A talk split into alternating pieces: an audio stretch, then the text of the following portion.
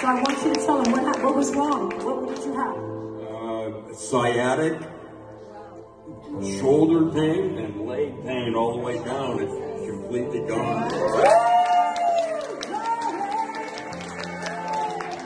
Felt the the uh, energy from the Holy Spirit just sitting in the chair. So you came in and you didn't have any pain because the Lord already healed No, I you. didn't have any. But then while you were here, I was just sitting in the chair. I didn't. I was up there. You seen me, and then I, I went back down and sat here because I was hurting, and, and then after she started preaching, it just went away completely. It's gone. It, it's gone completely. I don't even feel it. it was an attack. You know? It was an attack. Yeah.